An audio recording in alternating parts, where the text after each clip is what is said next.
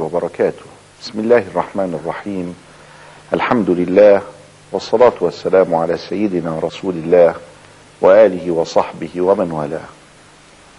أهلا بكم في حلقة جديدة من حلقات قواعد الفقه الإسلامي مع قاعدة أخرى نلقي عليها مزيدا من الضوء ونفرع عليها بعض الفروع. قاعدتنا اليوم تقول الأصل في الأشياء الإباحة حتى يدل الدليل على التحريم. الأصل في الأشياء الإباحة قاعدة مشهورة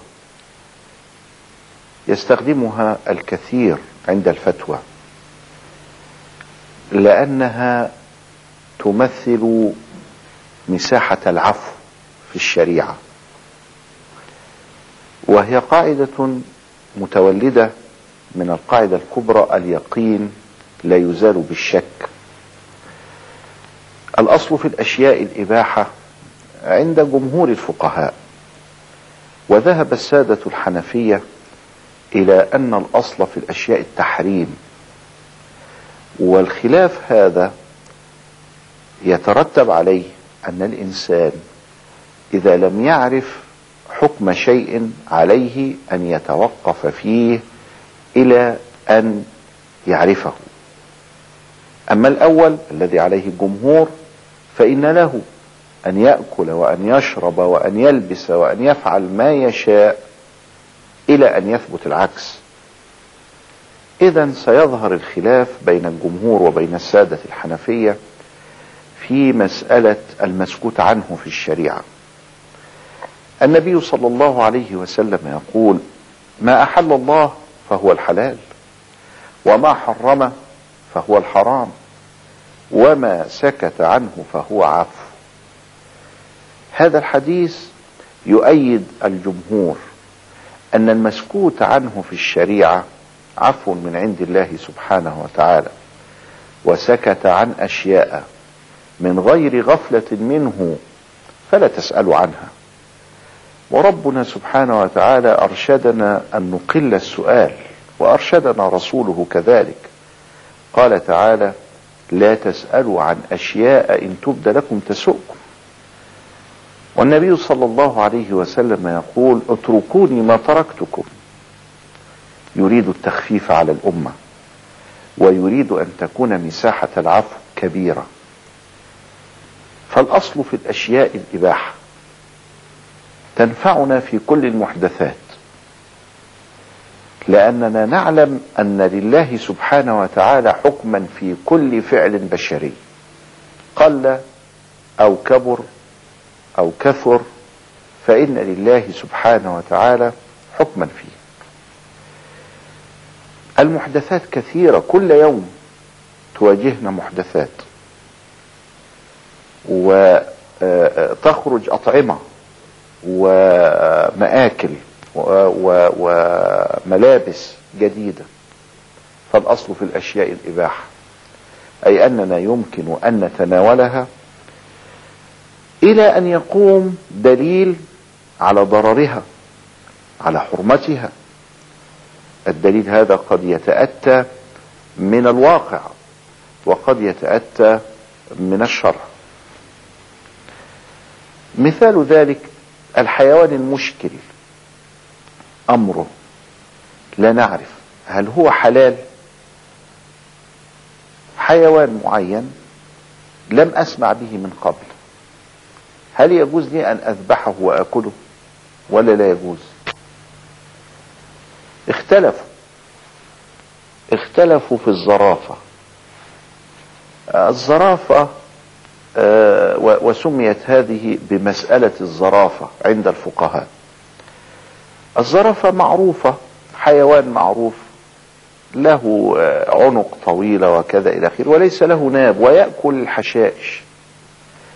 هل يا ترى الزرافة مثل الغزال ومثل الضأن ومثل الإبل والبقر والأنعام؟ أو أن الزرافة هذه لا يجوز أكلها؟ فبناء على هذه القاعدة وهي الأصل في الأشياء الإباحة أباحها من عرضت عليهم الفتوى في ذلك. أقرب إمام نص عليها هو الإمام أحمد. لم تعرض هذه المسألة على الإمام مالك ولا أبي حنيفة من قبله ولا الشافعي من بعده. إنما عرضت على الإمام أحمد ولذلك هناك نص عن الإمام أحمد بإباحة الزرافة. لأن آه، الأصل في الأشياء الإباحة. ولم يرد الشرع بتحريمها. وهي تأكل الحشائش وليس لها ناب كاسر ولا مخلب. إذا فلما لا نأكلها؟ فقال بعضهم إذا كان الأمر كذلك فلما لا نأكل الفيل؟ مثلا الفيل نص الشافعية على حرمته. أننا لا نأكل الفيل. لماذا؟ والأصل في الأشياء الإباحة. قالوا الفيل مستقذر عند العرب. كانت العرب تستقذره. وهناك فرق بين الاستقذار وهناك فرق بين أن تعافه النفس. في فرق كبير بينهم إذا استقذرت العرب حيوانا فيحرم. لأن الشرع الذي نزل بلغة العرب وخاطب العرب خاطبهم ولم يخرجهم من الحكم على هذا الحيوان بالاستقذار فكأنه وافقهم عليه. ومن هنا حرم الفيل لاستقذار العرب له لكن الزرافة لم يستقذرها العرب. النبي صلى الله عليه وسلم عافى الأرنب ولم يأكله وقال سمعت أنها تحيض. حدث له نوع من أنواع ما يسمى بالقرف. والقرف كلمة عربية. النبي صلى الله عليه وسلم عرض عليه الضب. والضب يأكلونه في نجد. و و و ويستلذون به. قال رأيته ليس بأرض قومي فأراه أعافه. يعني كأنه نفسه لم تذهب إليه ولكنه ترك آه، خالد وابن عباس آه، يأكلان من الضب أمامه. إذا هناك فرق بين الاستقذار وبين آه، أن يعاف الإنسان شيئا معينا. كثير من الناس لا تحب اللبن لا تحب الشيء الحلو أو الشيء البارد أو الشيء السخن طبائع مختلفة. فهذا ليس له علاقة في التحريم. ولا يحب أكلا معينا بوصف معين لكن هذا ليس له علاقة بالتحريم. الأصل في الأشياء الإباحة. النبات المجهول أو الجديد. لما خرج الكاكاو والكولا نبات الكولا آه، والدخان والقنب الذي هو الحشيش المخدرات والأفيون. كل هذه نباتات. ولكن هذه النباتات لما خرجت أول مرة آه، تحير فيها الفقهاء. إنما حسمها الواقع وتأخر الحسم في بعضها ولكن حسمت في الأخير. فالشاي والبن والكاكاو والكولا وجدوا أنها بالواقع لا تخدر ولا تسكر. فقالوا بحلها. والحشيش والقنب آه، القنب هو الحشيش الأفيون قالوا بحرمتها لأنها تخدر والنبي صلى الله عليه وسلم نهى عن كل مسكر ومفتر. ولكن الدخان تأخر القول فيه أباحه بعض العلماء ثم حرمه بعض العلماء. الآن ثبت ضرره قطعا.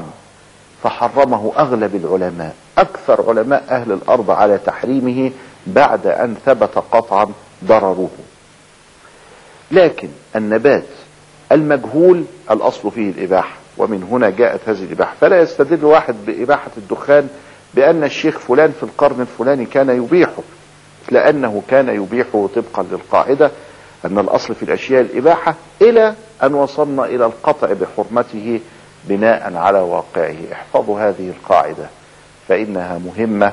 الأصل في الأشياء الإباحة حتى يدل الدليل على التحريم. إلى لقاء قريب. أستودعكم الله. والسلام عليكم ورحمة الله وبركاته.